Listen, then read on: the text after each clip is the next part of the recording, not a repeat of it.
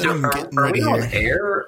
Are We're we not- on air? Or not we yet. just kind of. Oh, You're just kind of talking right now. I mean, it, it kind of was the news, wasn't it? I mean, you. We gotta talk about all this stuff again. There it is.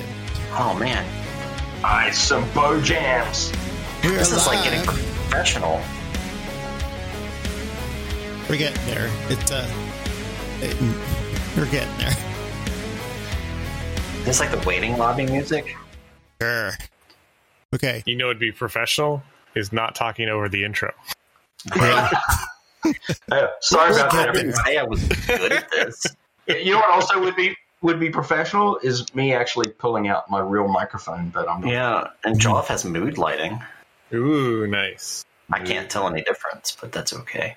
Remember what were you guys talking about before we went live? Well, we had two things we were talking about. One was, of course, the, the solar winds thing, which is What's probably going to be talked about between now and forever. Um, Yeah, and and, we've we got talking a about uh, a big webcast coming up on. Solar Winds.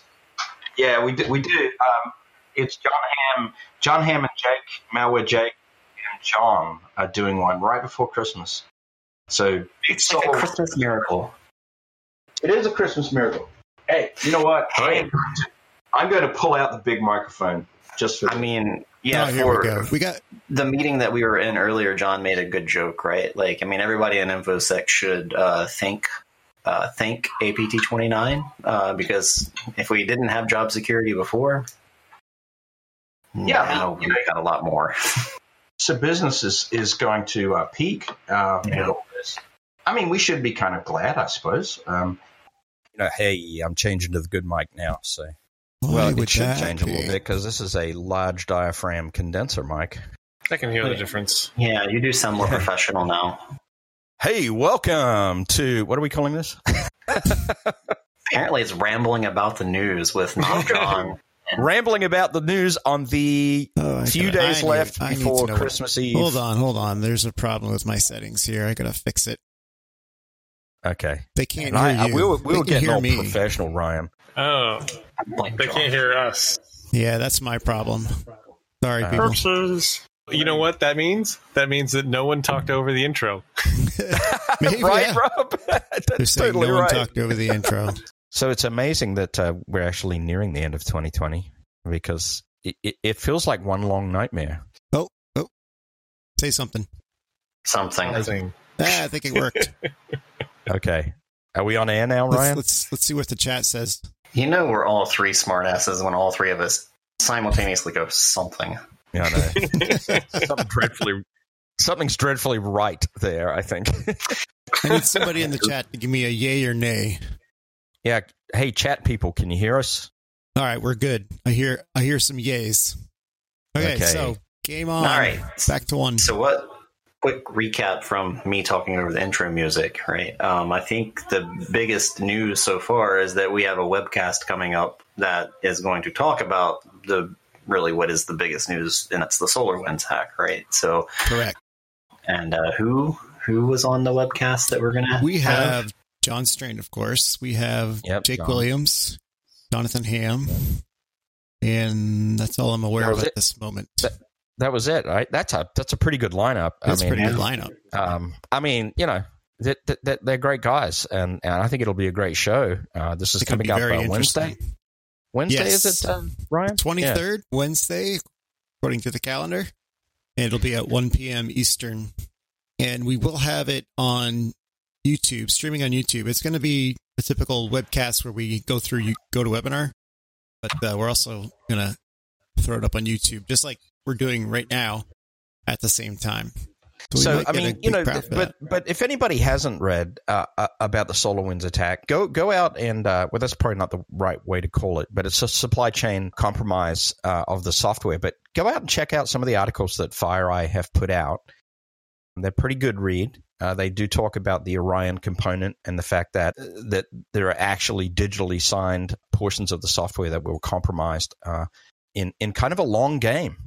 So it's um it's quite frightening because this is this is something that you wouldn't spot unless you were specifically looking for things like post C2 channel establishment uh, activity. Um, you know, things like uh, privilege, privilege escalation. Boy, I try to put some words together.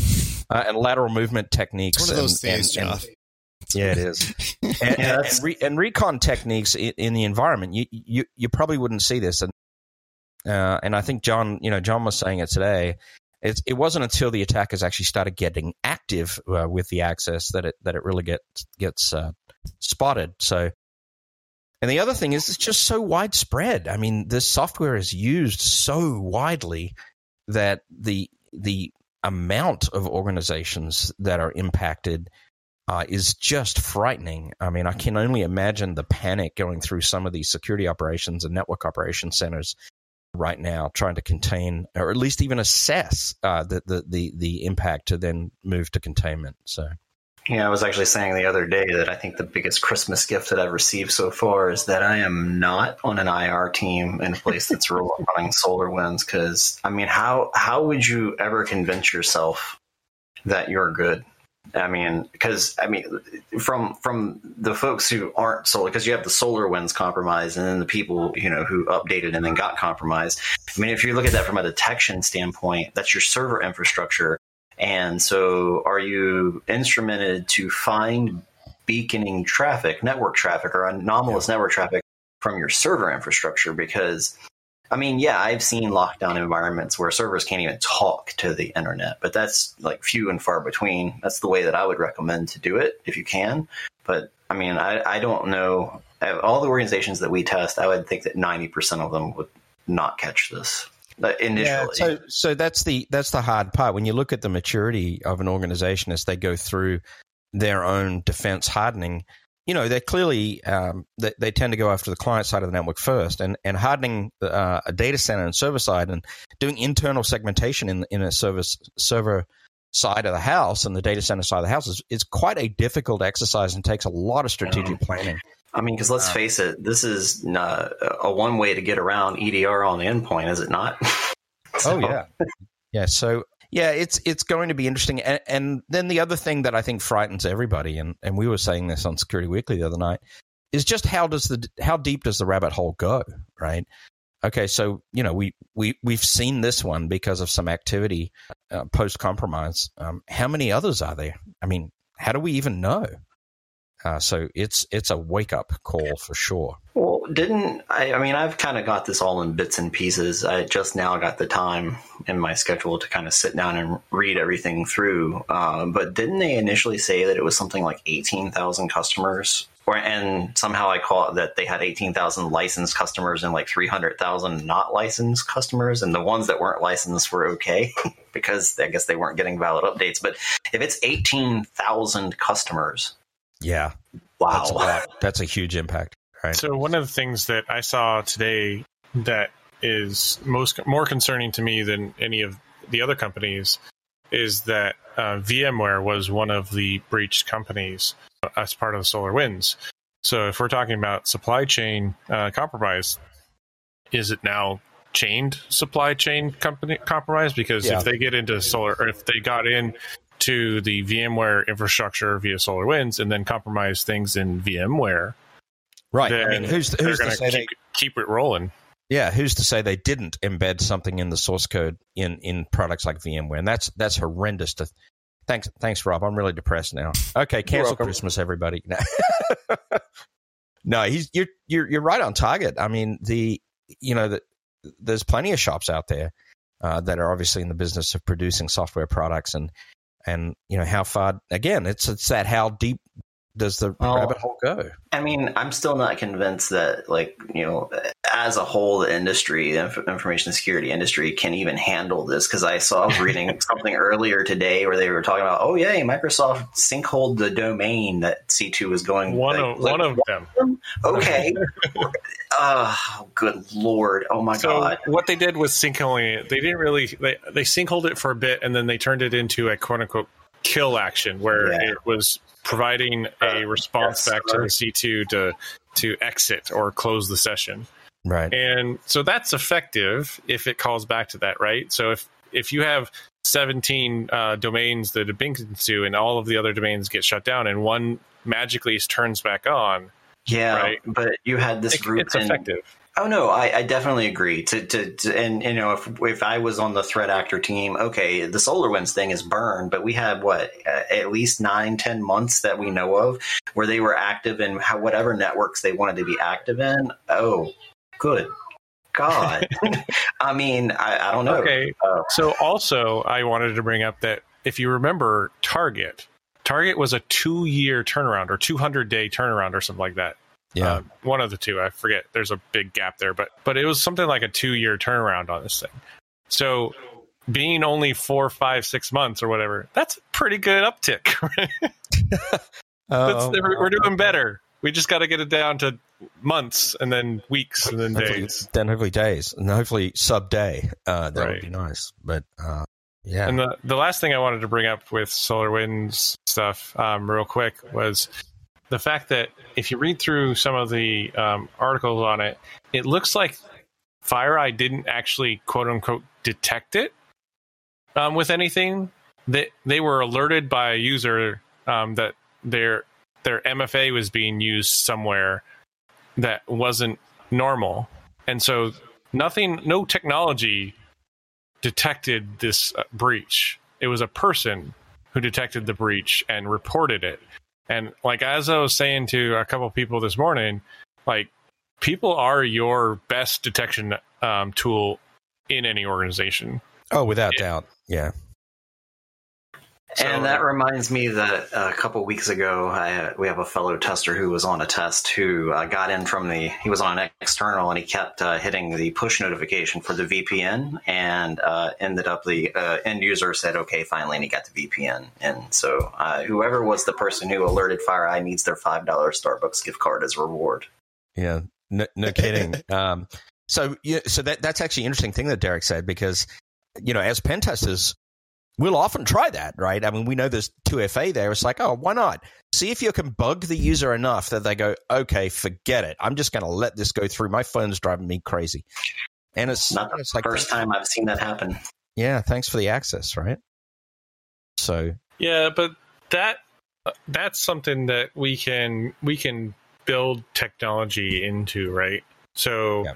like and training. the the Right. well okay i'm i'm kind of against user training uh, honestly because users are not users are not it's not their job to do security well it's our job to do security well and i realize i just said that people are our best detection method but tell But trained But, uh, people. Well, no, so I agree with Rob, right? Because I think if people like let them report things that they find anomalous, like if you think anything, it's just like you know when you walk through the airport. If you think anything's weird, say something, and then I'll determine if it's weird or not, right? But you're right because how many years did we tell people not to click on links in emails, and then the infosec team would turn around and send out link in an email, and right?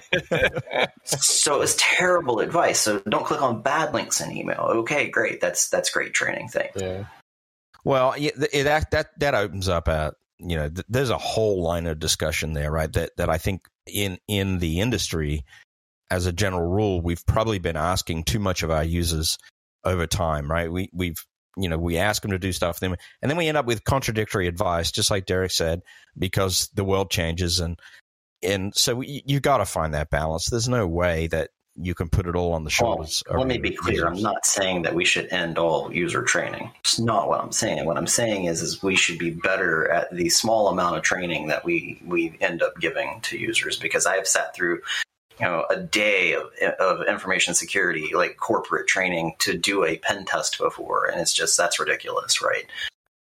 So, you know, Yeah, So- it needs to be focused, uh, uh, focused correctly, right? It's got to be, got to be stuff that's effective uh, that they that people really can do. And that's it. Eric Not- Taylor not in the chat chat says to so to be clear, the FireEye tools leak is separate than the Solar Winds and not tied to it anyway? Question mark. Just curious if they got their tools leaked because they were a Solar Winds customer. My That is my, fantastic question. my guess would be that this is this is just full speculation without any inside knowledge at all. Is that the Solar Winds because it has all the credentials, right? For lots of stuff. My guess is that someone stole the credentials out of Solar Winds and then use those credentials to hit a internal GitHub or an ex- internal GitLab or an external GitHub with private repositories and stole those tools out of there. And then the person whose credentials were stolen noticed that the MFA or the or the authentication happened without the MFA or whatever and then they reported it. That would be my you Yeah. know, speculation guess. That sounds pretty plausible, especially since I don't know, Joff, Rob, what do you think uh, your experience is that that SolarWinds account, that domain account, was DA? I'm not Oh. saying that's the case at FireEye. I'm just saying that. mm, I mean, the over under that, I like my chances that any compromised service counts a DA. Yeah, I mean, it, it probably was, right? You know, it's fairly uh, common in organizations for, for any infrastructure like accounts uh, to have pretty high level of privilege, and, and SolarWinds might be one of those, and backup mean, is another class. FireEye is a security company, so I'd give it a 50-50. Oh yeah, no, I, Yeah. I, I, would, I wouldn't put it like 90, 90 10 I'm like not- most org- organizations. Right. That's that's a good. You know, I mean, I, I probably was, uh, you know, administrator of the server at least, and I, I'd like to think that the companies that are making. I mean, I've pen tested security companies before, and I'll say that they tend to do a better job. I mean, typically, and and so I would agree with you. I'm not. I mean. Look, uh, if FireEye caught it not with one of their tools, they obviously have a good security and awareness training program, and kudos to the people who did that because there are uh, nine or what seventeen thousand nine hundred ninety nine other companies that that didn't happen at. That's a great point. Exactly. So, Yeah, yeah. uh, by the way. I, I did go look at my local Zeek uh, server to see if that C two domain was there, and it wasn't. So that was my first thing when I read it. It's like, oh crap, let's see if that's Oh, I have a bunch of SolarWinds VMs, and as soon as I heard it, like that Oh, night, thanks. the night it broke, I ran down. I got up out of bed, ran downstairs, turned off all of the VMs. I'm like, I am not going to mess with Yeah, this. containment is is achieved. We will look at eradication and recovery and lessons Oh, yeah, learned in the Right, morning. later. Yeah, uh, don't blame me a bit. So, what else is going on here at the end of 2020, fellas? I mean, I don't think you know it, it. I don't think I've seen any other like infosec related news other than the SolarWinds stuff. So, hmm. Certainly not in the last week, but Well, you just talked about the iPhone stuff with by by reading it for a split second. So before That's the show true. started, that is true. I came unprepared. I just showed up to the meeting thinking I'd you know ride everyone else's coattails. So, hey, we'll uh, we'll we'll change uh, uh, uh, gears and. So Rob brought to my attention, hey, iPhone user, did you hear about the I- iPhone attack? And since I do some mobile app testing and have jailbroken devices, I thought that would be neat to go look at. And it turns out that apparently back in July and August, there are government uh, uh, there's a government related, like nation state related malware used to to get into 36 personal phones belonging to journalists, producers, news anchors, and executives at Al Jazeera. Get a So, link, put it in the chat. Or something. oh yeah, that's a it's good- already it's already in the infosec news articles channel. That's what I, Mm. where I was told to put it. Oh, that's good. gotcha. I'm, if I was Okay, looking well. there, it would be great. Okay, I got it. if I knew how to use Discord, that would be good too. You know, we, we started talking about uh, zero days, and I think my comment was that, look, you know, that is terrifying, and I hope that there is never a government after me. Because, you know, 36 people versus 18,000 SolarWinds customers, I mean, it's a, a big difference, right? But if you're important enough or you're doing something that a government's going to burn a zero day on you, I, I think you have some real especially, issues. especially one with this supposed like level of of nastiness. Like very few zero days in iOS, at least that I've seen, were zero click. Right. This is this is something that goes from an iMessage being loaded by iOS, which already is um, sandboxed to high heaven, and it gets around that sandbox into some kind of uh, kernel level exploitation so that it can read all of the other messages unencrypted and and inject messages into the iMessage app.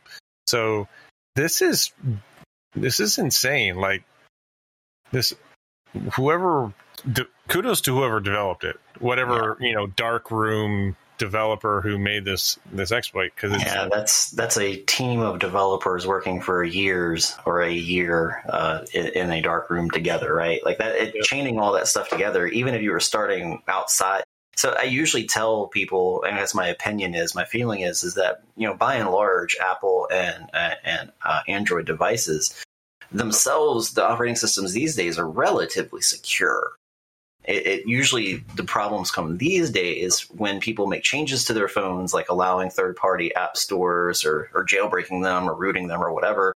Then you can start to get into some trouble if that's like you know your main phone that you're using and then apps and data collection, but that's sort of a separate story. So that's what I was saying is the the, the level of of wanting to i mean i would almost bet that the people who were targeted for this were also being surveilled in other type of, of ways right? Like these were targets.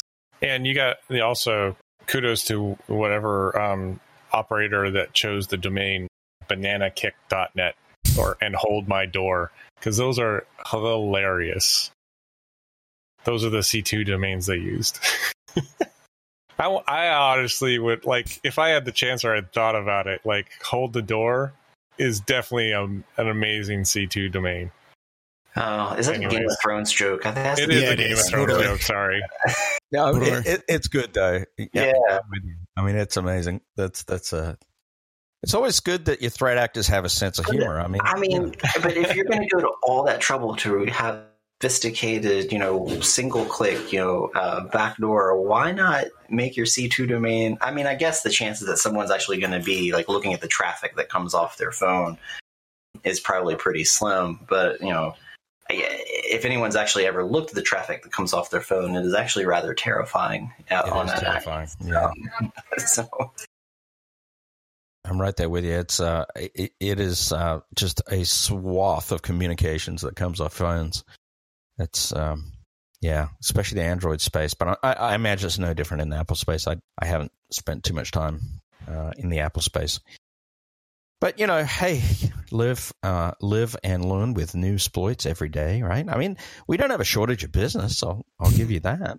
So, other than news, are are y'all playing with any new fun uh, pieces of code or tools in recent tests, or anything anything that's uh, more that you keep in your pocket for every test or anything like that? Everybody's like, Everybody's the only like, one on camera now talking about stuff. it. No, lower the cone of silence. That's um, hilarious. Yeah, sharing is caring. I know it is right.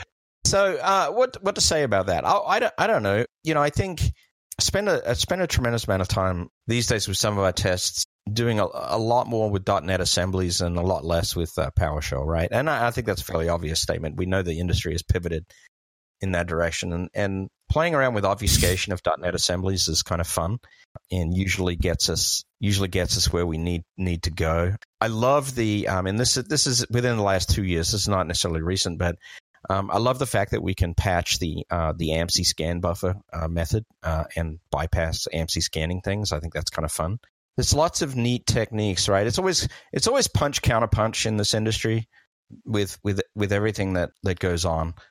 I don't know me, I you know tend to tend to operate in the post the the the uh, post exploitation kind of world fairly often in some of the mm-hmm. um, some of the engagements that I'm doing. I haven't done as many red team lately. Don't know why that is. Sometimes it's just the way the work work comes at us.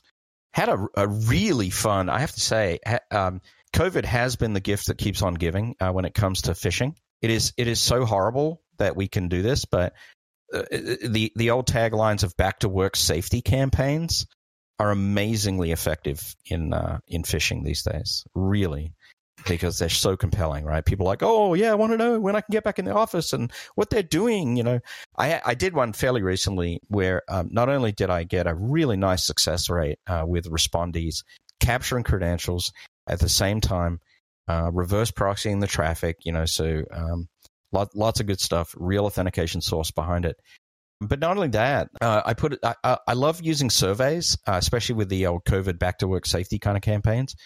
And, and it's great fun when the users actually go through the entire survey and actually give real data uh, back. Do, do you include that also as supporting data archive for the report to the customer? Yeah, I put it right into the get a free report. I'm like, I'm like, hey, you know, you might as well let HR know that we've got some real data here. Yeah. Um, they might How do you feel about your current manager? Wow. You just Oh, saved man. the company a hundred, uh, like a hundred thousand dollars. Good job. Yeah. Do you know? Do you know how many times I've had to fill out those those types of you know status surveys for companies? It's insane. Like I don't understand how anybody expects like honest, truthful answers in those. Anyways, So the, the the one I kind of liked in, in my survey was was I went ahead and put in the question, eh, how many of you? Uh, uh, no, no, what was it? Let, me rephrase. It was oh yeah yeah. Uh, it's uh, when the vaccine comes out, will you take it? And I was like, you know, let's see let's see how this sticks, right? Not surprisingly, I got about a, a, a um, I think it was about a 60-40 response with 40% saying no and 60 saying yes, which is kind of reflective of what we're hearing out there, you know, in the media and stuff. So I was like, wow. I know it's pretty low count of respondents, I have to admit. I didn't I didn't get up to probably what was a reasonable sample size. The the watch stream bullet is above, like below Russian Russian hackers have been inside Austin blank for months. I can't read past that part without City clicking network. stream. Austin Network. City Network for months. Austin City Limits was the first thing that came to mind, but like I guess that's not really what where Russian hackers are going to go. Well, Um, Dustin, um, uh, Dustin put it in the uh, OSEC News channel, so I just grabbed it out of there. Oh, oh, nice. Well, Yeah. okay. So one, the one of the things that really stands out to me for this particular is Austin is where a lot of companies are migrating to because California's shut down. right. uh, because everyone's working from home and it doesn't cost an arm and a leg to live there, right? Yeah. So if Russian hackers are attacking this particular city in the U.S., then they're looking to, you know, gain access to other corporations that have moved there, right? So sure. this is Which is numerous, right? I mean, that's uh, Austin's a pretty big. Oh man, I thought I even mean, before back to this, Austin was a pretty big, heavy uh, tech center. And we're back to being depressed about 2020 and wondering if we do need help from uh, Jack and Jim at Christmas time because I think we're going to. Um, well, so everything in moderation, Derek. So, uh, one thing you were talking about, like asking about cool tools and stuff. I, I guess it's not new, but uh, John mentioned something earlier in a meeting I was in um, about uh, AI Hunter, which is getting renamed to AC Hunter, which is Real Intelligence Threat Analytics and, and is the free version of that.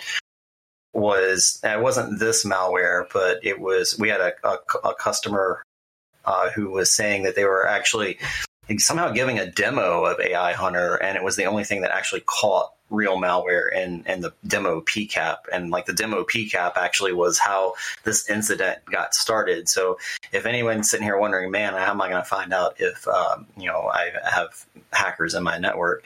Well, for free, you can go and set up Rita and at least start getting an idea of uh, looking at anomalies in your in your network because while all this, you know, you know, the the hack can be the most sophisticated ever, and this actually might be finally one where I agree this is the most sophisticated hack ever because that's what they always say, right? It's the most sophisticated hack ever. Uh, it's hard to hide from math. You know, math doesn't work that way. So Yeah. I, Yeah. Worth so, a shot. so- and, and the thing about Rita and, and the AI hunt, or now AC hunt, I don't know who came up with the name. I don't do I don't do marketing. I don't know what that's all about. But well, I so AI Hunter stands for actual intelligence, and I swear, like I said on the in the meeting earlier, it comes from 2016 when we were at DerbyCon, and there was a booth there with some new thing where they were using machine learning to find network anomalies, and Brian Fehrman started asking some really hard math questions and talking about machine learning, and they didn't come back the next day.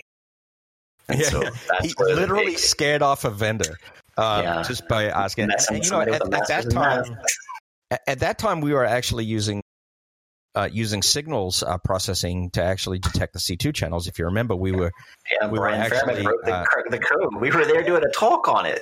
we were and, and we were uh, we were actually using uh, a frequency based analysis by by uh, by turning those um, beaconing events in, into frequency uh, measures. It's a DSP, a digital sig- uh, signal processor kind of technique. I'm trying to think. Um, what was the name of it again? fast Fourier transform. Yeah, it was a fast Fourier transform. Yeah. That's right. I think I've uh, I've come to understand that the technique used in Rita has significantly changed now because there were some weaknesses. Yeah, it's, now it's a modified version of k-means clustering. So I- I think that's higher right. level stats. Yeah, it's not actually k-means clustering. It was ended up modifying. I mean, you can go look the code if you want to. You know, if you really want to know, you go But, see. you know, right? It's the- open source.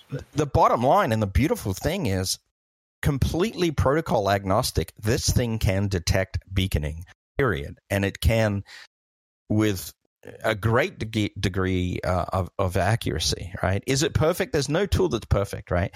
Will it have false positives? Absolutely it will. There's software that beacons all the time that is not c2 channels right? But um, you know if you've if you get something that gives you a one step in the right direction then especially Yeah. when it's a the, the engine of this thing is a is a free as in free beer download you you, you should probably take it Yeah, a layered approach. You know, that, that's actually one of the things that drew me to data science and infosec was that um, you know, with all this data, if you can find patterns and anomalies in it, I mean, I think that's where a lot of detection will end up going in, in the Yeah. future, and it'll be interesting to see. You know, I think uh, the the uh, active countermeasure folks are actually working on doing the same kind of detection techniques on endpoint logs. Um, so it'll be interesting to see where that goes because I think that's that's a especially now with people everybody working from home, you know, the endpoint it's kind of harder to make sure everybody's under that that network uh, security monitoring umbrella. yeah under that same pipe if you like right Yeah. that's the challenge Well, I mean, I, I was recently on a test where, I mean, the, the customer had two VPN options now. They allowed split tunneling or full tunneling because their user base required them to essentially get to that point because of usability, right? So, what do you do from a network security monitoring technique or you know standpoint when when the technique won't work for half your user base because they have to use a different VPN for performance reasons, right? So, I yeah, mean, no, it's uh, what do you do?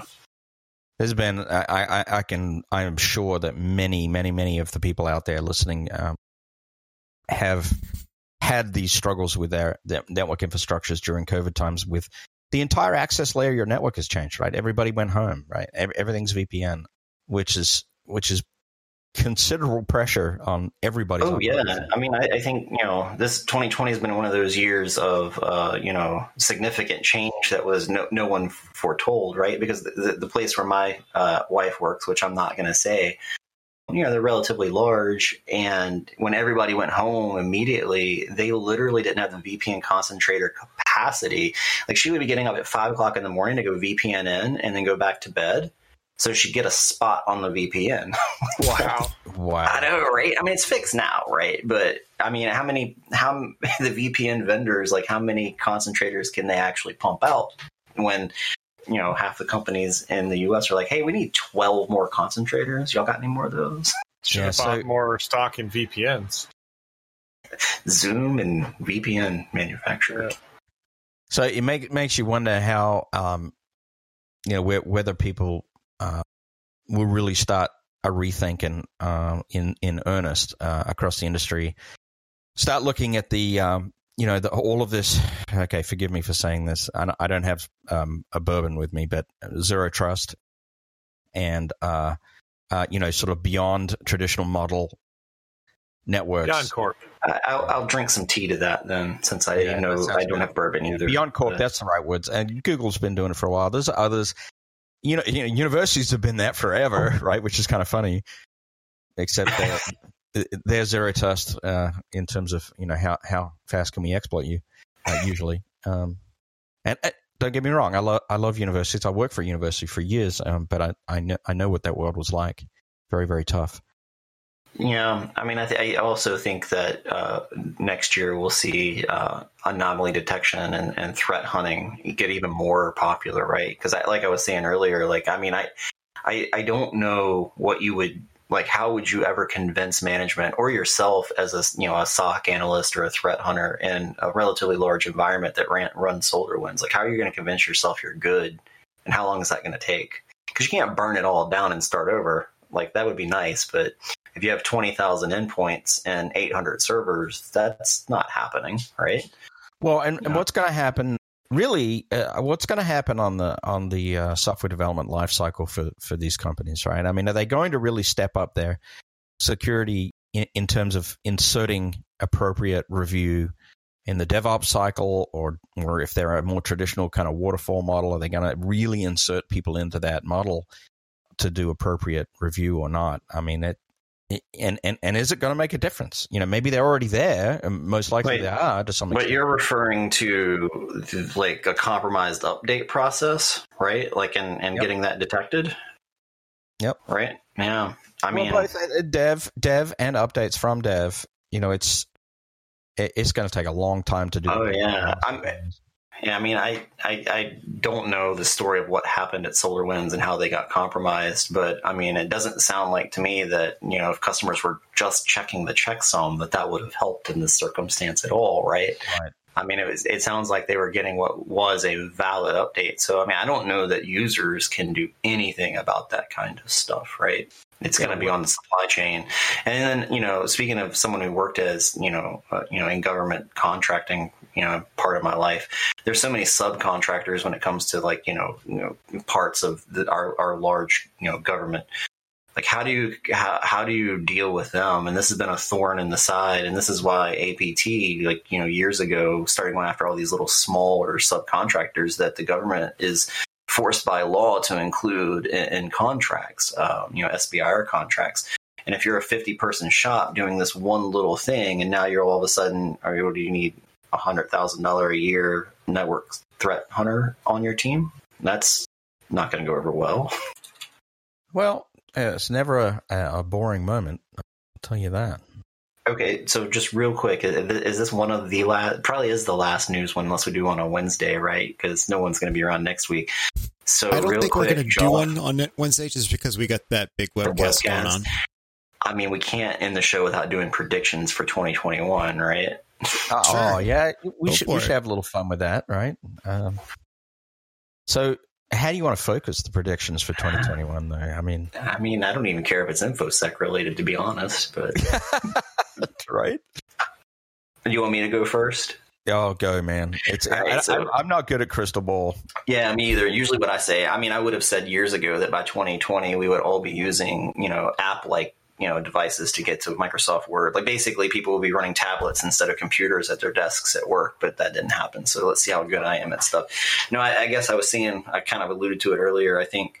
Uh, network threat hunting and network security monitoring is going to get really popular, and also endpoint. You know, in terms of monitoring because I think a lot of EDR products seem to be more of, of con- and and then as a whole, like companies, you know, are we needed to stop the, an attack, right? And I think um, that there'll be more of a uh, a bent towards detecting things, which is probably in the long run going to be a good thing. And then my my non infosec one is the government's finally going to say that we met extraterrestrials.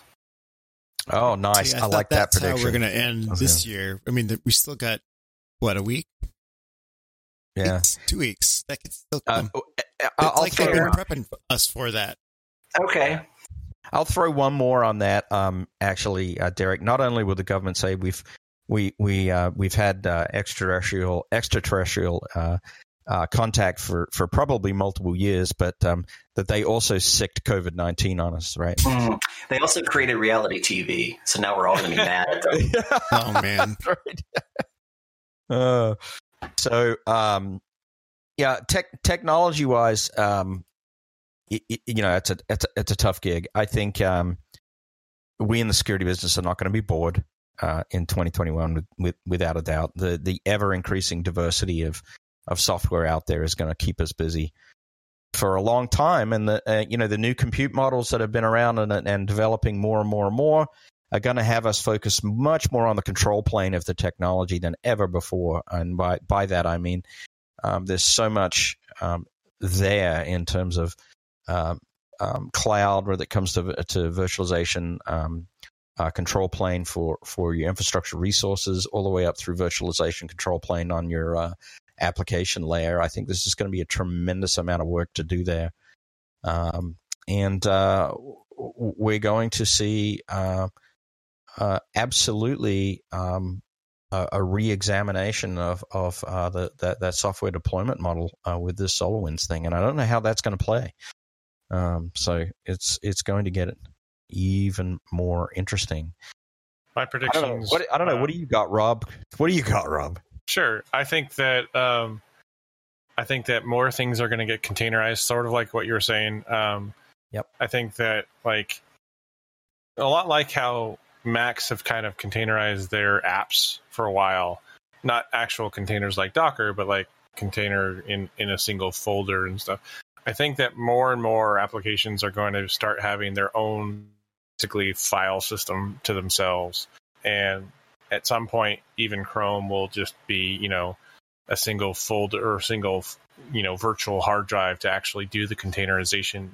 And so as operating systems become less and less you know goliath you know application runners and more and more container runners i think that defense is going to get a lot harder because the edrs that are now you know designed to look into anything can't look inside of those containers and those companies are going to have to grow and pivot into containerized EDR systems where where it's not going to slow down the application to a point where uh, because you're going to have to run those EDRs in every single container to get catch stuff right so you're going to Yeah. have to have some kind of you know looks uh, you know visual or not visual but like API into the containers to to track you know Yeah. process execution and network execution and Yeah, stuff. because there's no way to do it besides with an API. No, no good way, right? Right. Like if you're going to So- run, you can't run, you know, 37 instances of Silence to do that, right? Right, and and because containers run as root in a lot of cases, it's really easy to install containerization inside it. And I did a talk a while ago about like putting uh, Netcat and Meterpreter inside of a Docker instance of Tomcat inside of a Docker instance of another web app that I had. So it allowed me to get multiple layers deep, and the only time you ever saw anything was if you TCP dumped. Right, Netstat didn't show anything, that kind of stuff. Yeah. So like, I think that that's where we're moving, and everyone needs to get on the containerization train before it it, it rolls on through. Yeah, it's it's already left the station. Yeah, I was going to say it's already leaving the station. You're like running after it because you were, you know, wondering why that why the nine and three quarters was a number at the train station or something. Yeah, so I mean, so the hard the hard part of the the the fight the fight uh, or battle is going to be uh, for us to get the appropriate APIs to get visibility for security products into some of what's going on there, and I think that same battle was actually fought with uh, operating system layer virtualization. Right, the same thing was was started to occur when you saw software switches coming out for network traffic and that sort of thing, and it was how do we get visibility in there, and we're having we're going to go around that uh, we're going to go around that circle uh, um, again with with application layer uh, virtualization. So, yeah, it, it's going to be interesting to see how um, people uh, in the industry respond to that.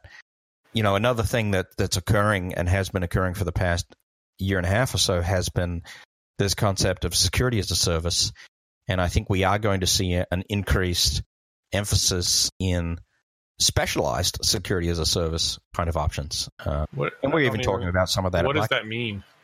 Yeah. So, so what does that mean, right? Is it is it a uh, is it a managed service provider that we've seen in traditional model, or is it somebody that focuses exclusively on on hunting threats in your organization? Is it some sort of continuous pen testing operation?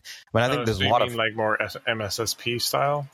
yeah, more MSSP style. I think there's a lot of options there, um, but also the outsourcing of of a lot of what used to be boxes that we put on networks with with the um, uh, with with with cloud continuing to develop at, at such a rapid pace. I think we are going to see software that feeds into a security as a service market in terms of monitoring, uh, and and the MSSP uh, market that will feed it and, and drive it.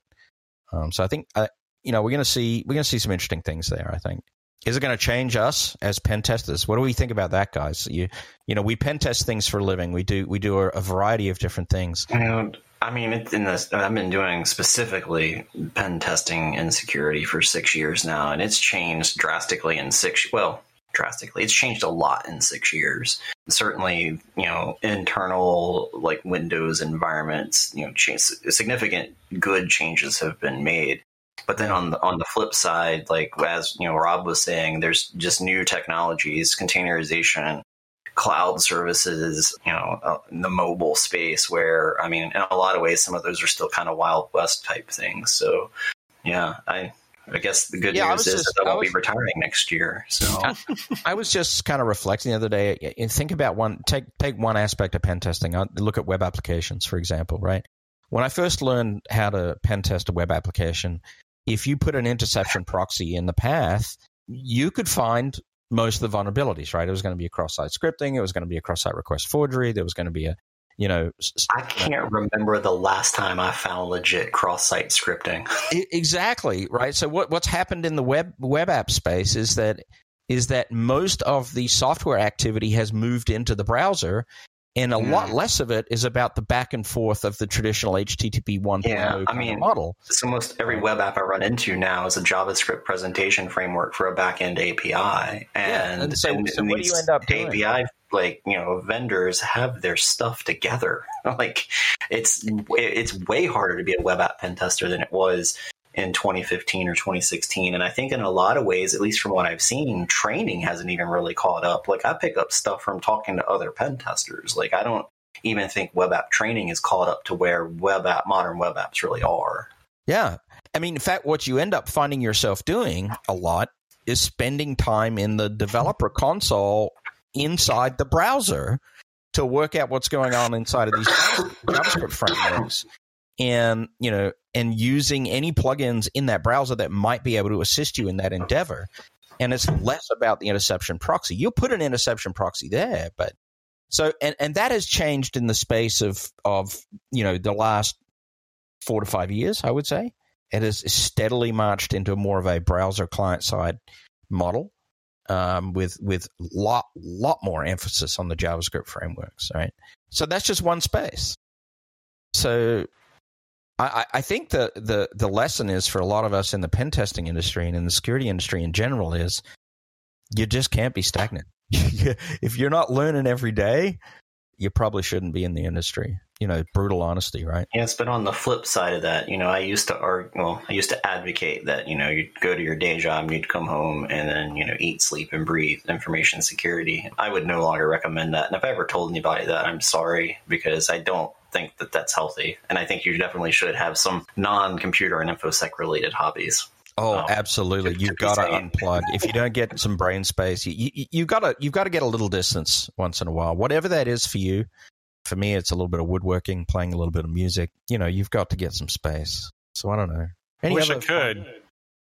My my my my safe space is movie theaters. Oh no. Oh, I know. Oh, that's so bad. Not I'm not sorry. good in COVID COVID times, right? Not awesome for COVID times. So next year's Oh, prediction, there's going to be a, a boom in uh, home theater and man caves. Uh, AMC has got or has submitted for uh, bankruptcy. Have you heard that one? Oh, really? So Yeah. That sad. surprised me. Yeah, I that's, did. that's sad. Biggest Doesn't- theater in the U.S. No, I mean, I think it, it it'll be some modified thing of like drive-ins, right? Like, I don't think theaters will totally go away, but I mean, I know you have a different opinion of this, but I only went to two or three movies a year anyway because, um, you know, taking the whole family to a movie and then we'd go to one of those where you sit down and eat. It cost me two hundred dollars, and Yeah. um, Have no. you heard of Movie Pass? Yeah, but the dinner is ninety, right? Like, uh, I mean, it's not it's not cheap, right? Um, but it is an amazing experience. I mean, I actually liked those places that catered with you know high end recliner seats and in seat service and stuff like that. Because I was like, man, that's that's pretty cool, right? They were, they were sort of being directly competitive with people's home theater setups. And there's something to be said if they did the sound right. I, I'm I'm a big stickler for correct sound. If I go into a theater and that the sound is garbage, that actually really irritates me. I want my money back, right?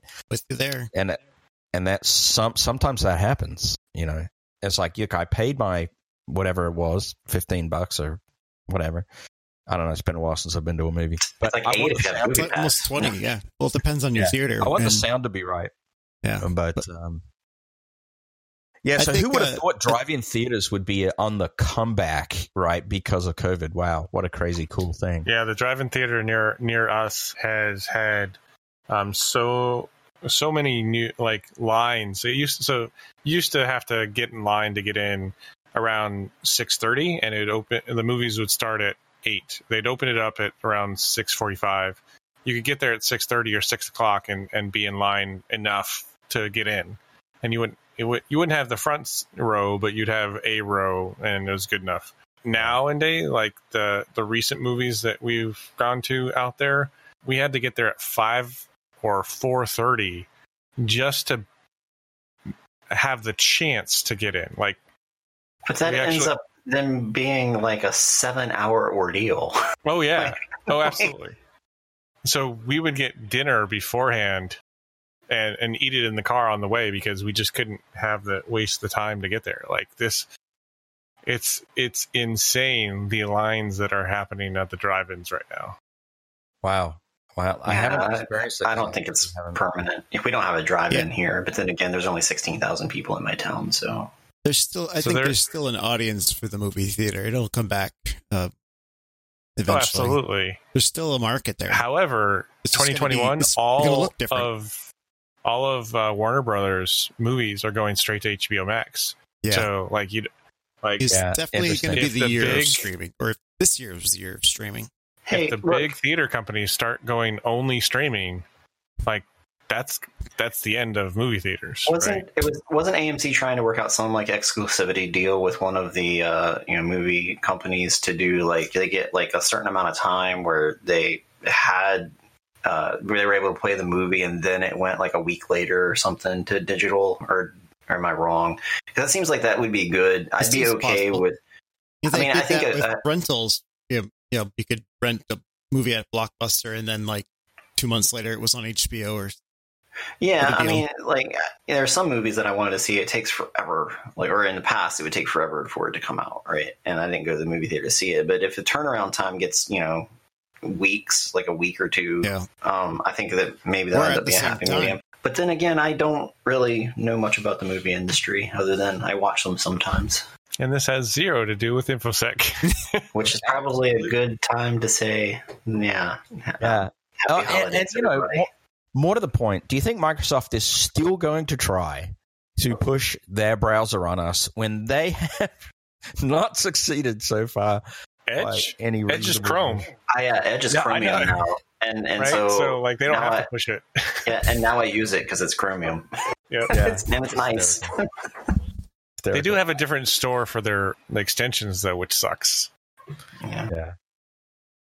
Well, on that note, we probably should uh, call it a night. Time But, to get uh, our space.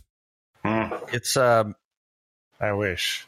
It's been a uh, absolute pleasure working with you guys this year, of course. And, Yeah. uh, we'll see Well. you in the new year.